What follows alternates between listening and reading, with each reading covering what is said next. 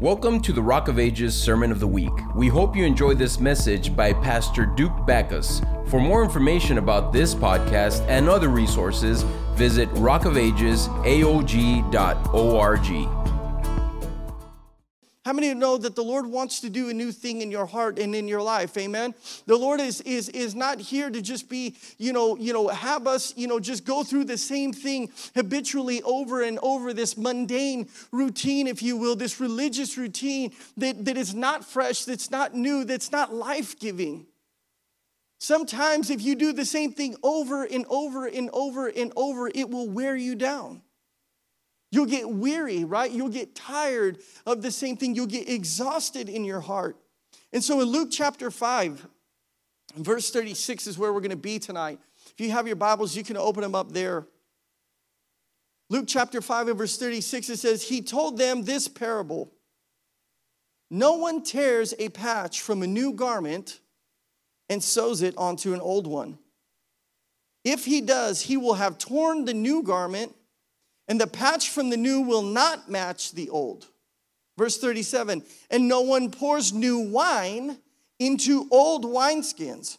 If he does, the new wine will burst the skins, and the wine will run out, and the wineskins will be ruined.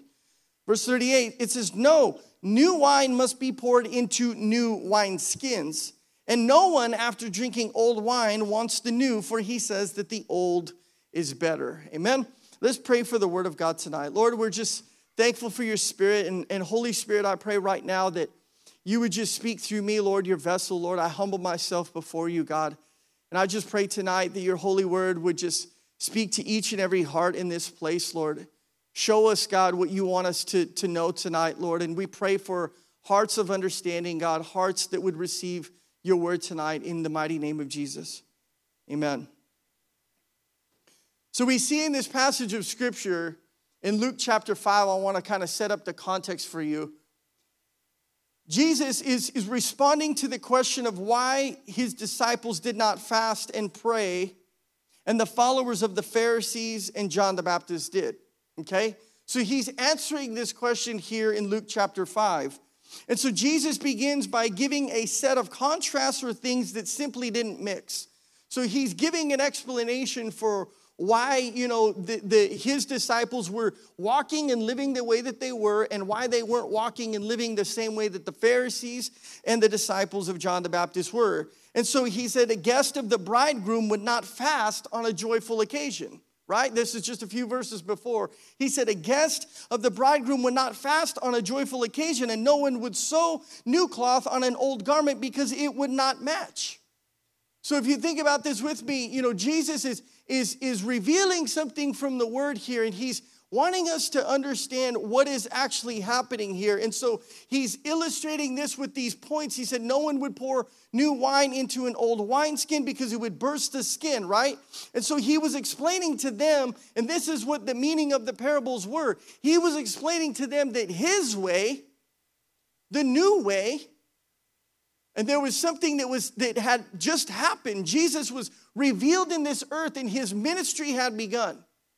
You see, the old way, the old covenant was that the priests had to go and they had to, you know, sprinkle the blood of, of lambs and of rams and of goats and bulls, and they had to make atonement for the sins of men once a year. But this wasn't the new thing that God was doing. This is, wasn't what was happening. And so Jesus says there's something new that's actually happening, and there was a new covenant in his blood. And you can read about that in Luke 22. And so he's saying, here's the deal the way that you guys, the Pharisees, you want to mix what you've done and what you're doing, and you want to mix it with what I'm doing. You want to bring it and you want to marry these two things that actually can't work together. One has to die so that the other one can live. And there's this operation that we have in the spirit that we have to be really careful with in understanding is sometimes we get wrapped up in thinking that, you know what, we can carry our old ways of religion into this new life of the spirit and still function the same way and please God. And how many of you know that it doesn't work that way? Amen? The Lord's not looking for religious people. The Lord is not looking for, you know, well-dressed and well-groomed people that, that walk around like Pharisees, you know, inside and outside of the church. And so he's trying to get them to understand that the old way, it was simply unmixable. And so the Pharisees refused to try the new way that was through Jesus because they assumed that their old way was better.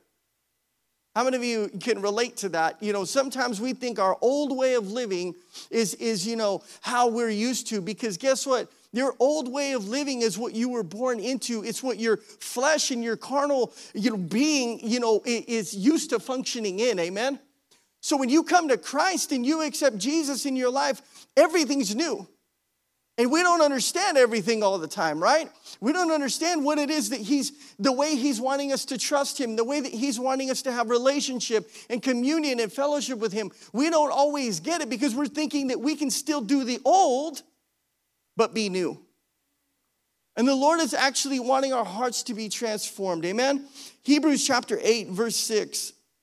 I'm going to read several verses here. Hebrews 8 and 6 says this, but in fact, the ministry that Jesus has received is as superior to theirs, as the covenant of which he is mediator is superior to the old one. Amen. Since the new covenant is established on better promises. Amen. How many of you want a better promise? Uh, we need a better promise. Amen. It said, For the, if there had been nothing wrong with the first covenant, it said, No place would have been sought after for another. It says, But God found fault with the people and said, The days are coming, declares the Lord, when I will make a new covenant with the people of Israel and with the people of Judah. He said, It will not be like the covenant I made with their ancestors when I took them by the hand to lead them out of Egypt. It says, Because they did not remain faithful to my covenant, and I turned away from them, declares the Lord. He says, So this is the covenant I will establish with the people of Israel after that time, declares the Lord. I will put my laws in their minds and I'll write them on their hearts. I will be their God and I will, they will be my people. It says, No longer will they teach their neighbor or say to one another, Know the Lord, because they will all know me, from the least of them to the greatest. He said, For I will forgive their wickedness and will remember their sins no more. By calling this covenant new, he has made the first one obsolete, and what is obsolete and outdated will soon disappear. How many of you are grateful for the covenant and the new covenant in the blood and through the blood of Jesus? Amen. I'm super thankful for that. I'm super grateful for that. Amen. That means that you and I, we all can have communion with God. See, back in the days in the old covenant, you know, the priest would have been the person that would speak to God on your behalf. Amen? And sometimes I think that that, that same religious, you know, command and demand has, has crept its way back into the church where the people of God, the body of Christ, they don't pray. And they just expect the pastor to do it for them. The people of the body of Christ, they don't function in the Spirit the way that the Lord has actually enabled them and given them the authority to do so. They just do, and they just expect the pastor to do everything. They expect the pastor to speak to them the word and they don't open the word for themselves. Amen. They expect the pastor to pray over them and they don't pray over themselves or their family. And the Lord is actually saying, He's saying, listen, it's so much better that I've given you access. It's so much better. It's so much easier you don't have to wait for me to bless you. You don't have to wait for pastor to pray over your life. You can commune with God, the God of the heavens and the earth, all by yourself. That's a good promise. Because guess what? Your pastor may not always be there. He may not always be available. He may not always be, you know, you know, ready at your beck and call. And then what are you going to do? What are you going to do? What are you going to do when you're in the midnight hour? What are you going to do when disaster strikes your home? What are you going to do in those moments? You see, but if you've stepped into this new covenant with Jesus, then you know that the Holy Spirit is living on the inside of your heart and in, inside of your life. And guess what? You can call upon him at any time, any hour You don't need somebody to stand in the gap for you because guess what? He is the high priest. Amen. And he intercedes on your behalf day and night before the throne room of heaven. How many of you are thankful for that new covenant? Amen. You see, what the law was powerless to do, Christ fulfilled the law because he came as the spotless Lamb of God to be slain for the sins of the world. Amen. And so old wineskins, you know, their elasticity, it'll be unable to stretch and hold what is new. See, what the Lord wants to do in the life of each and every one of us, the plans that God has for your life, they can never be accomplished through the old. You see, everything that the Lord has done in my life up until this point, if I was still living the way that I used to live in the way that Jesus freed me from, the Lord would never be able to operate in my life because I try to be operating under my past, under the thing that Jesus died, that should be crucified, amen, and should be raised back to life in Him. But if I operate from that place, then guess what? The Lord cannot work through my life.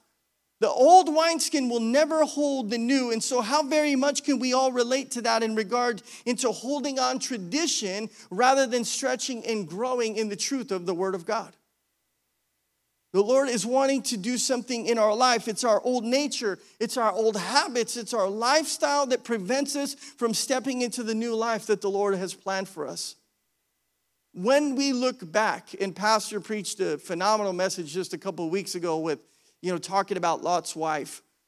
But when we look back, church, and we we we we we posture ourselves towards Egypt, towards that place of captivity where we were once enslaved by sin we cannot do anything for God. The Bible says that anyone who looks back and puts his hand to the plow is not fit for the kingdom.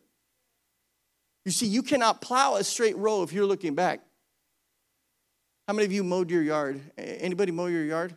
Praise God. Mike's raising his hand. My brother right here. Yeah, some of us, we mow the yard, all right? That's how I get my tan. I'm not too tan, but that's how I get my tan. I got a farmer's tan, like they say. When I go out there and mow the yard, guess what? I have to look forward. You go to my yard, I have straight lines. All right? I pride myself in that. Why? Because I'm not looking to the left, I'm not looking to the right, and I'm not looking back. There's a reason that you have to look forward. Amen? There's a reason that we have to keep looking towards Jesus. Amen?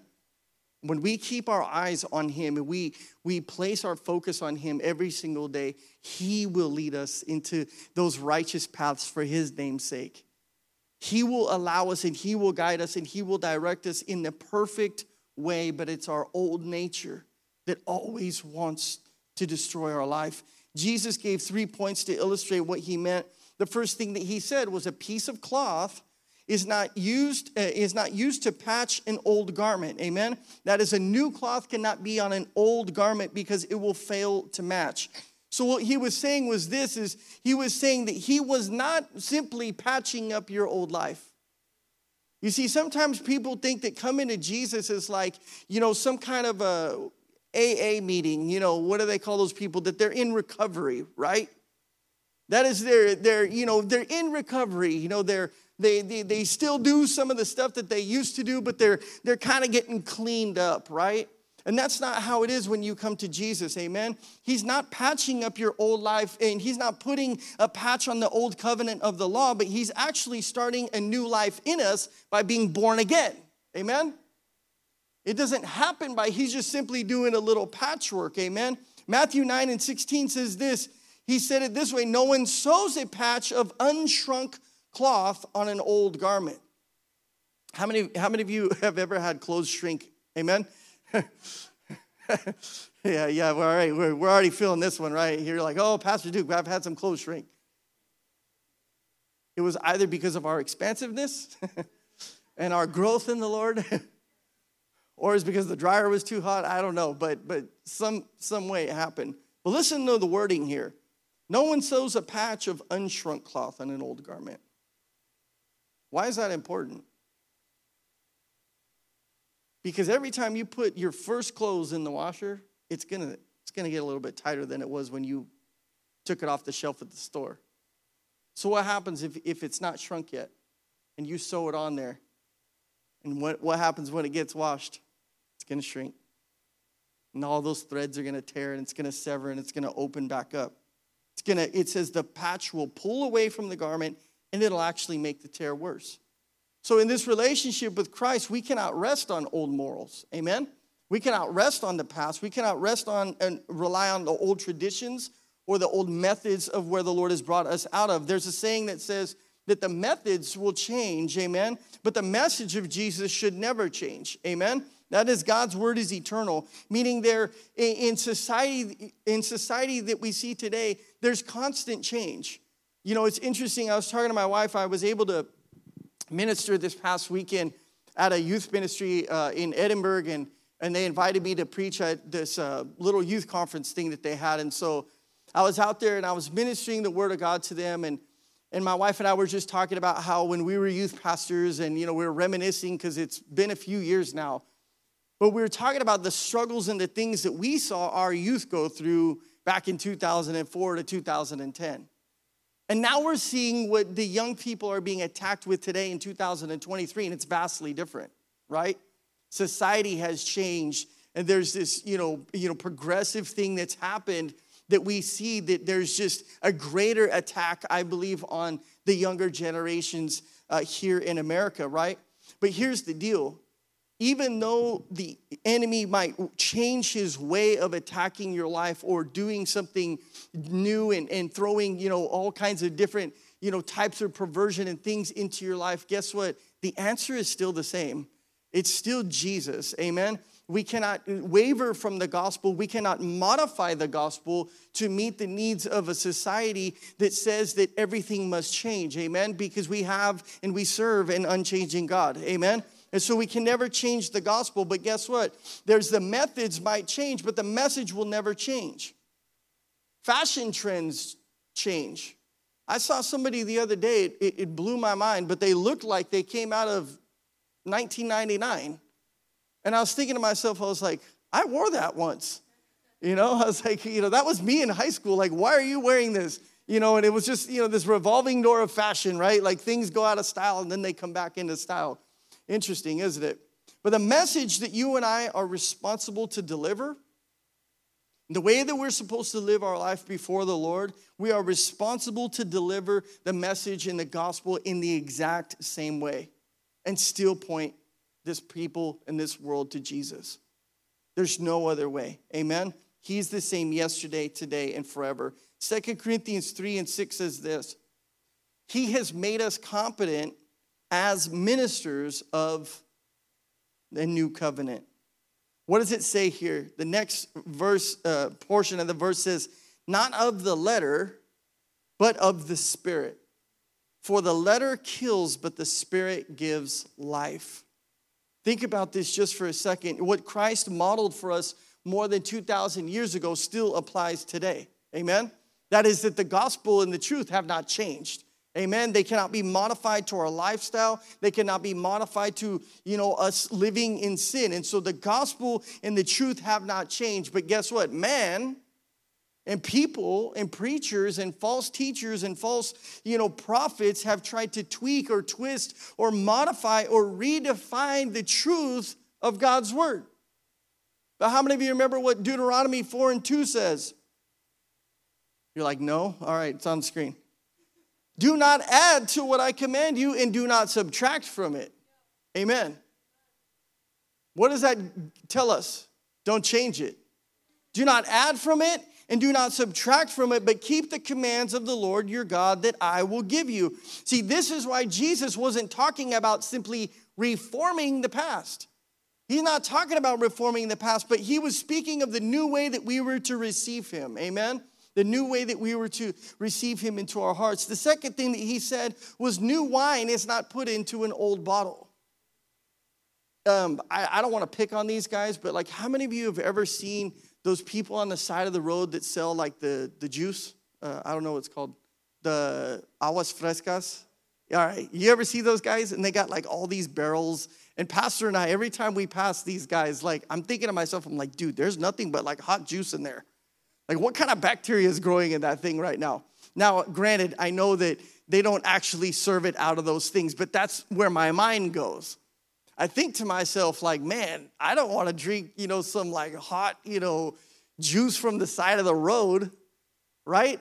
It looks much better and it would be much nicer that if I went to a clean restaurant and they packaged it well and then they served it to me, right? It would be much more refreshing. Now, they could completely fool me and they could have it out back in a in a cow trough, you know, and, and, and still feed it to me. But if it was packaged nice, I'd probably receive it. New wine is not put into an old bottle.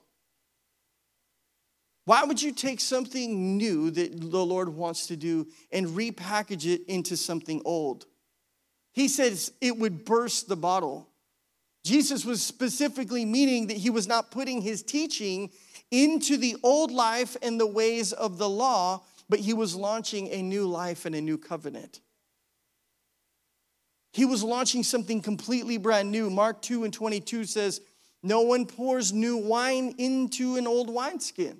If he does, the wine will burst, and both the wine and the wineskin will be ruined. It says, No, he pours new wine into new wineskins. You know, I believe it's important for us as, as believers, as children of God, that when we wake up and we receive a new morning and we receive new mercy, that we would say, Lord, make me new. Make me new, Lord Jesus. This is the day that you've made, right? I will rejoice and be glad in it. And Lord, I give you, Lord, opportunity. I give you the place in my heart and my life, Lord, to do something new, Lord. To do something new in my life that I've never seen, Lord. And guess what, Lord? To, to you know, as soon as we close our eyes tonight, you know, yesterday's done. We can't go back. We can't change it. We can't change anything from the past. Amen. And so the time for the new, it always comes in life. Amen. The time for new always comes in life and in history. And the days of patching the old will not suffice. I don't know if you've ever, you know, had to do repairs, but you know, if you do repairs and you just keep patching something, all you're doing, it's like putting a band-aid over a cancer. It's like, you know, just simply covering something and it's like, oh, well, it's out of sight and out of mind. And see, the Lord doesn't work that way in our life, amen? The Lord wants to get into the deepest places of our heart and He wants to, you know, reveal those things to us and He wants to shine His light inside of that place so that He can do something new in your life, amen? But if we keep trying to sweep our sin in our life and our old habits and we push it under the rug and we'd say, well, out of sight, out of mind, well, guess what? It's certainly not out of God's sight. He sees everything, amen? He's well aware of what we do and what we don't do, amen? And so there's no fooling the Lord, amen? And so man himself will die in the old garment of his flesh unless he comes to Christ for a new beginning. We will perish if we don't come to Jesus and say, Lord, I receive you, Lord, from this place. Born again, renewed, Lord, heart, soul, mind, and spirit. You remember Nicodemus, he was this man that, that understood a lot about God. But he came to Jesus one night in John chapter 3, and, and Jesus told him, He said, Unless a man be born again, he will not see the kingdom of God. See, to be born again means to be made new. Amen? That means that you, you, the old you died and that the new you has come. Amen? That you've risen in Christ. And he went on to say, I tell you that no one can enter the kingdom of God unless they are born of the water and of the Spirit. Amen? And so nobody can enter into that place unless they're born of water and of spirit. Amen. So, so the Lord is looking to do something new in our life. I was able a few weeks ago to uh, attend Chi Alpha, and I was uh, there with my wife, and, and we were able to, to go to you know, one of the university meetings, and, and Sister Gloria, who's right here in the front, is embarrassed now. She was ministering from the Word of God, and she mentioned something like this in her message that stood out to me, and it said this God doesn't want to condemn us, but rather He desires to cleanse us. Amen? That means again that the Lord doesn't want to just, you know, simply not give us an opportunity for redemption and renewal. But the Lord actually wants to cleanse us from our old life. Amen. He wants to make us new. John 5 and 24 says this I tell you the truth.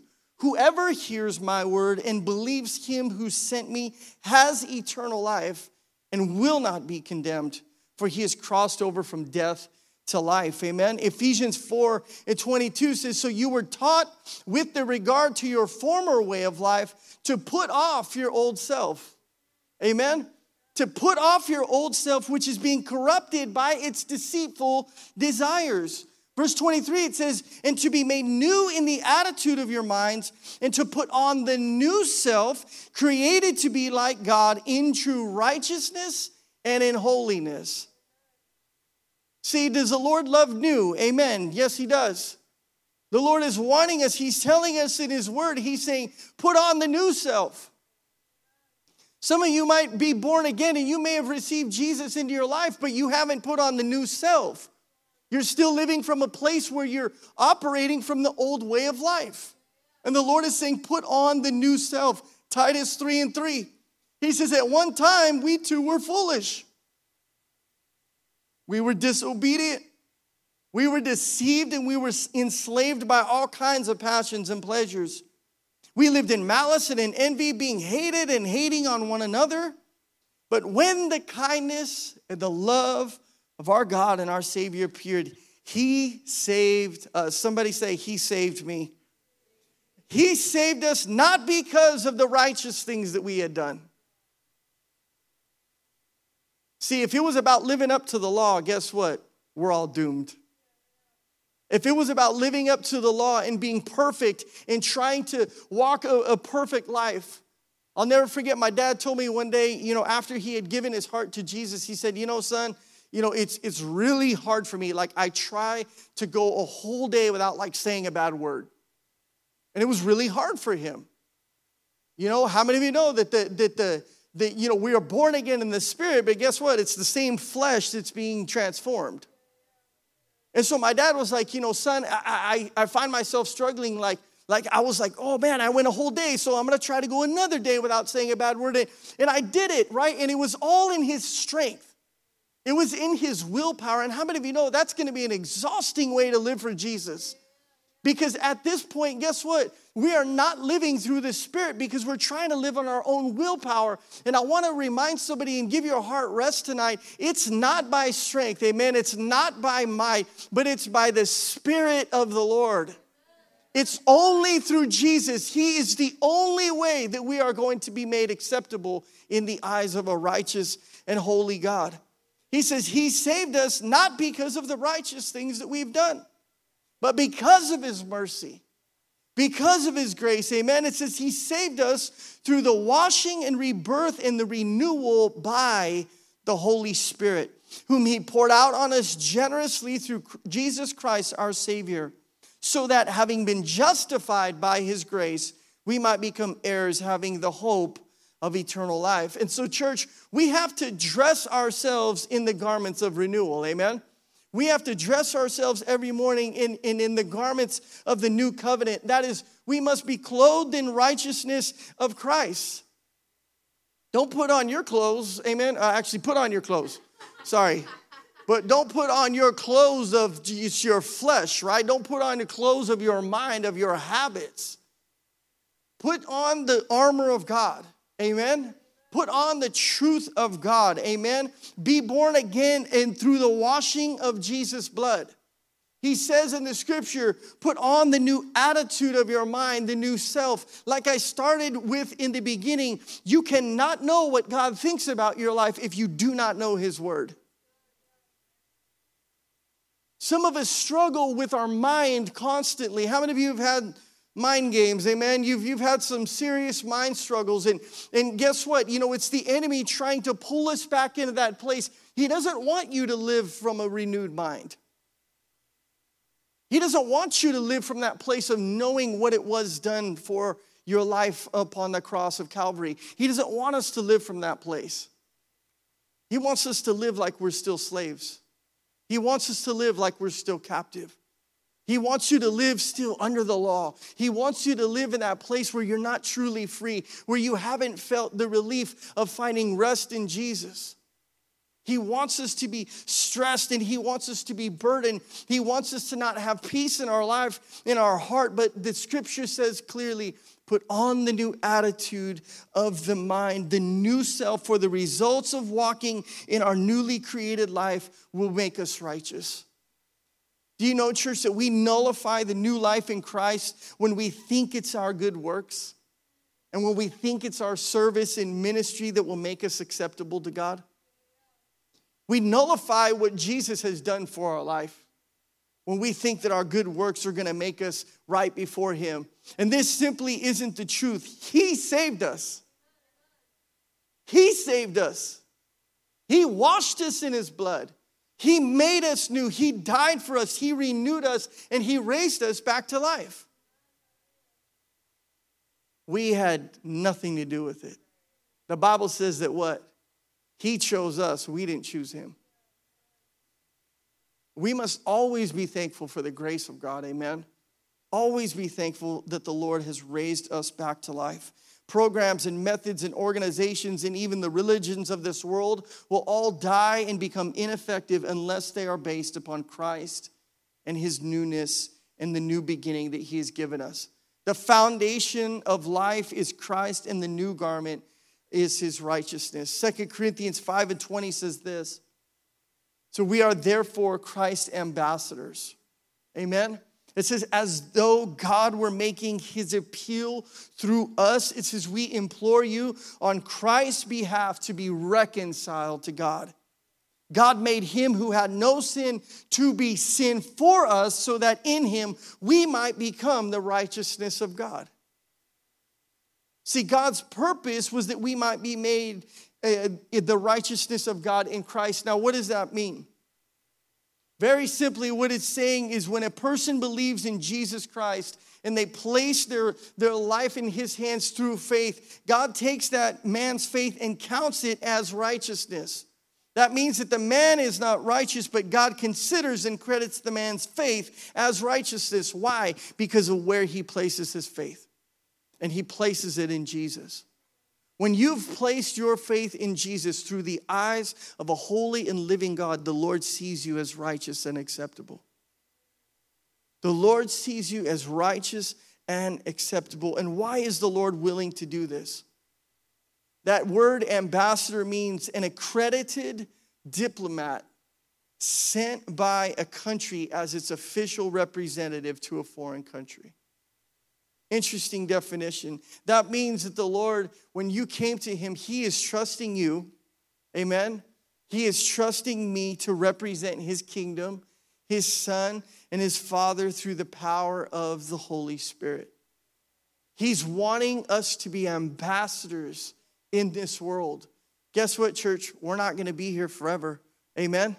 We're not going to be here forever. This world is simply not our home. And you know what? That's the best news of all. I love that scripture in the book of Revelation that says, One day he will wipe every tear. Sickness and disease will be no more. When I think of heaven and I think of how grand and glorious heaven is, the times where, you know, I've, I've, I've felt the tangible presence of God. How many of you have ever really felt the Lord like just in a powerful way? Amen. Those times where I felt just the tangible glory of God's presence, it baffles my mind to think that it's that place that I'll be in forever. For all of eternity, I'll never be outside of that. I'll never have a mood swing. I'll never have my, my peace in my heart disturbed. Amen. I'll never have like confusion or questions again. I'll be in the presence of a living God in this perfect place that could compare to nothing like this earth has ever seen. We long for too many things in this earth, and guess what? We are longing for the wrong things, amen? We need to be longing for the Spirit of a living God. We need to be longing for the presence of an Almighty God, amen? Just like David said, he says, As a deer pants for living water, so my soul longs after you, Lord. That needs to be the longing of our heart, amen, is, is to know Him, is to, is to experience and encounter the Lord in a powerful and mighty way. And guess what? He is trusting those who have tasted of His goodness to be ambassadors to those who have not. How many of you love a good restaurant? Raise your hand. All right, tell me about one, all right? I need some new ones on the list. My wife and I went to this new restaurant. I won't mention its name. I don't know if I'll get in trouble for doing that. But if I give them free advertisement, then maybe they should cut me a check or something. But, anyways, we went to this new restaurant that we had never been to, and we were excited to go there. And, and uh, it was actually at this location where this other restaurant, you know, used to be, and they remade the whole thing. And it was like this completely new place. Like, you know, it was it was interesting because the place that was there before was kind of a little bit run down, and it, it just, you know, the tables were sticky, you know, like it was one of those kind of places. But this new place, like it was completely redone. I mean, ceilings, floors, tables, menus, food, like everything was so nice. And it was awesome because when you sat down at this place, like everything that you were gonna receive was, was, was gonna be like fresh and new. And it was even stuff that I had never tasted before. Like I've never gotten chicharrones like for an appetizer. It was awesome. And they put this little like sprinkle like dust from heaven on there. I don't know what it was, but it was delicious. and then they had this other appetizer that was like avocado with like corn and like all this like delicious stuff. I'm making somebody hungry tonight. Yeah, we're licking our lips now, right? And it was this awesome experience because it was new. It was so awesome to see something presented to me in a new way. And it was refreshing. Amen? And I say this because I believe that the Lord wants to refresh our heart. That means that, you know, Jesus doesn't, you know, like show up, you know, and he doesn't change his message, you know, and modify stuff. And that's not what I'm saying. What I'm saying is that he wants to do a new thing in your heart and in your life. If you've gotten complacent, if you've gotten stagnant, if your heart has grown cold, the Lord wants to rekindle that fire. If we've gotten, you know, in this place in our life where we're kind of just, you know, you know, bottled up and we, we see ourselves, you know, just kind of going through the motions again and again and again, the Lord wants to do something new in your life. Because when the Lord begins to renew your life, others will notice. Others will take notice when your life is transformed. Others will take notice that you're no longer walking in darkness and you're no longer living the way that you used to, but they'll see Jesus upon your life. Amen. I love that scripture in Acts chapter 4 that talks about how when Peter and John they were before the Sanhedrin, they were there and they were being accused and and you know they were you know being charged with you know kind of just disturbing the city, but really what had happened was there was a blind guy that got healed. And this blind man was now healed, and they were upset about it, you know, because they had been preaching the name of Jesus. And because they had been preaching the name of Jesus, they were so angry and they were so bothered by it, and they wanted something to accuse them for. And they really had nothing on them. All they had was that they were talking about Jesus. But the scripture says that, that there was this man that was there that was once blind who is now healed standing in the courtroom. And if that isn't evidence of a living God, you know, and these guys trying to disprove who Jesus was, then I don't know what is. And so it, they literally were murmuring amongst themselves and they said, These men, they're unschooled and they're unlearned, but they have been with Jesus. And I believe that the Lord wants you and I to understand this thing tonight. It doesn't matter what you know, it doesn't matter if, you know, you went to Bible school or not, the world is just simply looking for somebody that's been with Jesus. Amen? He's looking for hearts that have been with the Lord that, that would be able to lead somebody to the saving knowledge of Jesus Christ. 2 Timothy 2 and 2 says this And the things you've heard me say in the presence of many witnesses, entrust to reliable men who will be qualified to teach others. Endure hardship with us like a good soldier of Jesus. And it says, No one serving as a soldier gets involved in civilian affairs, for they want to please their commanding officer. Amen? It's important for us to understand that, you know, we have a mission in this world. Amen? We have an assignment in this world, and we cannot lose track of that assignment, and that is that we would tell and disciple this world to Jesus. Amen? We need to do that. And the last thing is this new wine is always challenging to receive if somebody has been drinking from the old. You see, men were slow to give up the old and they were too content with their religious ways. And so men would often refuse to even consider what God wanted to do. Now, I've seen this a lot because I've seen people in the church that just get so set in their ways, they think that, you know, God can't use somebody else. Or God can't use, you know, somebody that's young. Or God can't, you know, do this or that or whatever. And listen, there's that saying that says you can't teach an old dog new tricks. Or another saying that says as people get older, they get set in their ways. But Jesus was combating this very spirit against the old wine that the church had been drinking and against the old ways. And it's very interesting to me to see the contrast between those who are fully surrendered and those who are still standing at the river's edge. I can walk into, you know, almost any church and see who's surrendered and see who's not. It's very evident to see when some of us are still wearing the old and we're still bound up like we once were. It's very evident to see those who are free and those who have been liberated and, and, and set free through Christ.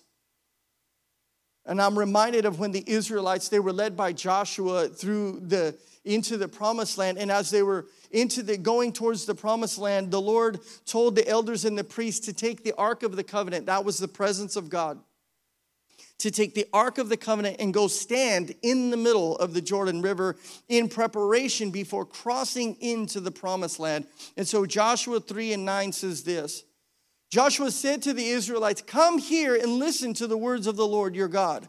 And this is how you will know that the living God is amongst you, and that he will certainly drive out before you the Canaanites, the Hittites, the Hivites, the Perizzites, the Girgashites, the Amorites, and the Jebusites Verse 11 says, So see, the ark of the covenant uh, of the Lord of all the earth will go into the Jordan ahead of you. Now, I want us to note something here. When Joshua was speaking, he wasn't commanding people from the shore. I'll say that one more time.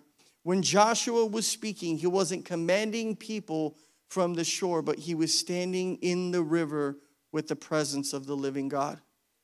And you have to be standing in the river to know that your enemies are defeated.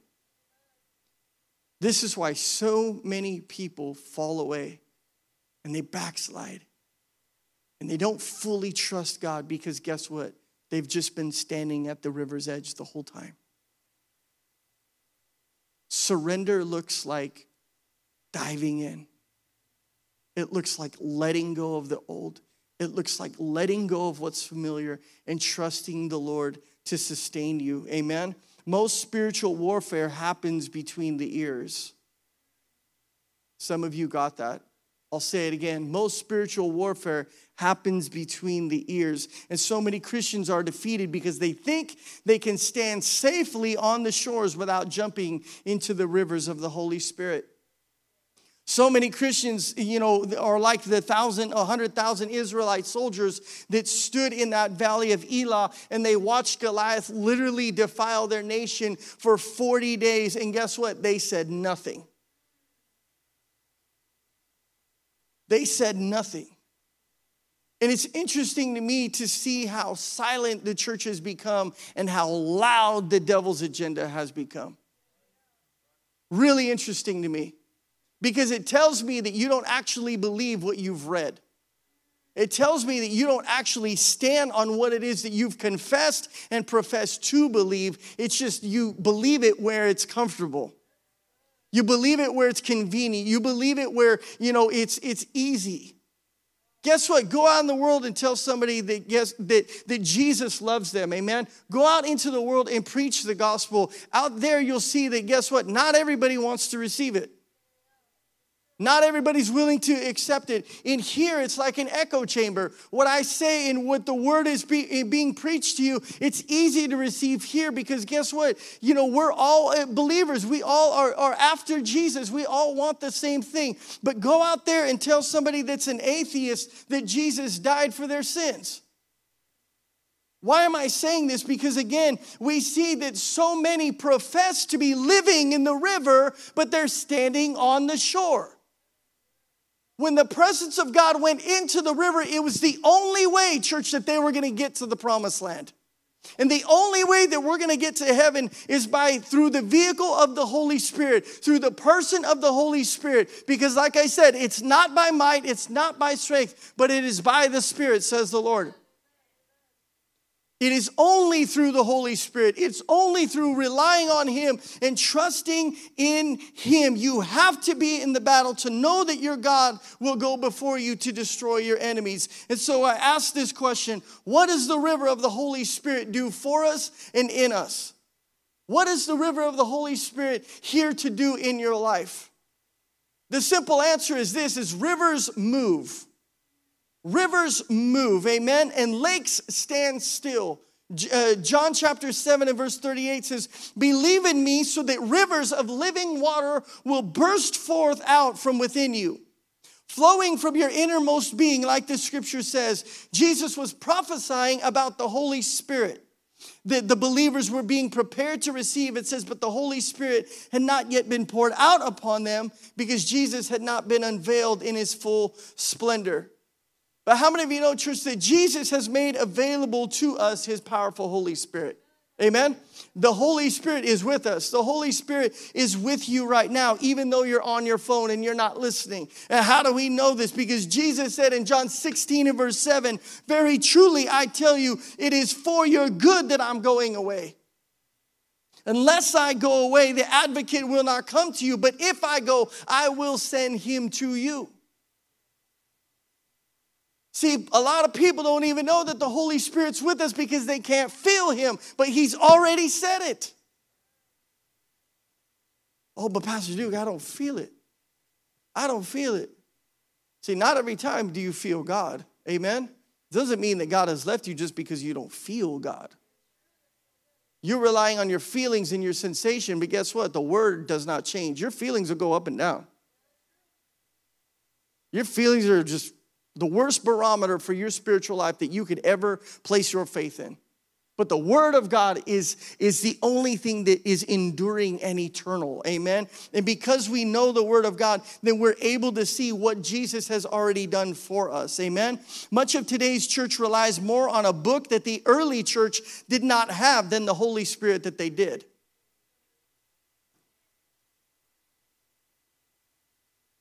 When we are in the Spirit, the Spirit moves in us and through us like a river. Did you know, church, that, that rivers don't follow paths, they actually create them? Think about that. I baffled uh, DJ's mind uh, uh, some time ago. He went to visit the Grand Canyon. And I said, Did you know that that was created by a river? He's like, No. I was like, Yeah, actually, it's the Colorado River. It's way down at the bottom, if, if, if you've ever gone there and you realize that that river at once was very vast and it was very grand. And it literally carved that entire thing. And if you've been to the Grand Canyon, I mean, I've been when I was a kid, it, you know, was eight or nine years old the last time I've been there. But I mean, that thing is like the most massive thing that you've probably ever seen. And that's because it's just a speck of dust in comparison to the expanse of our entire world.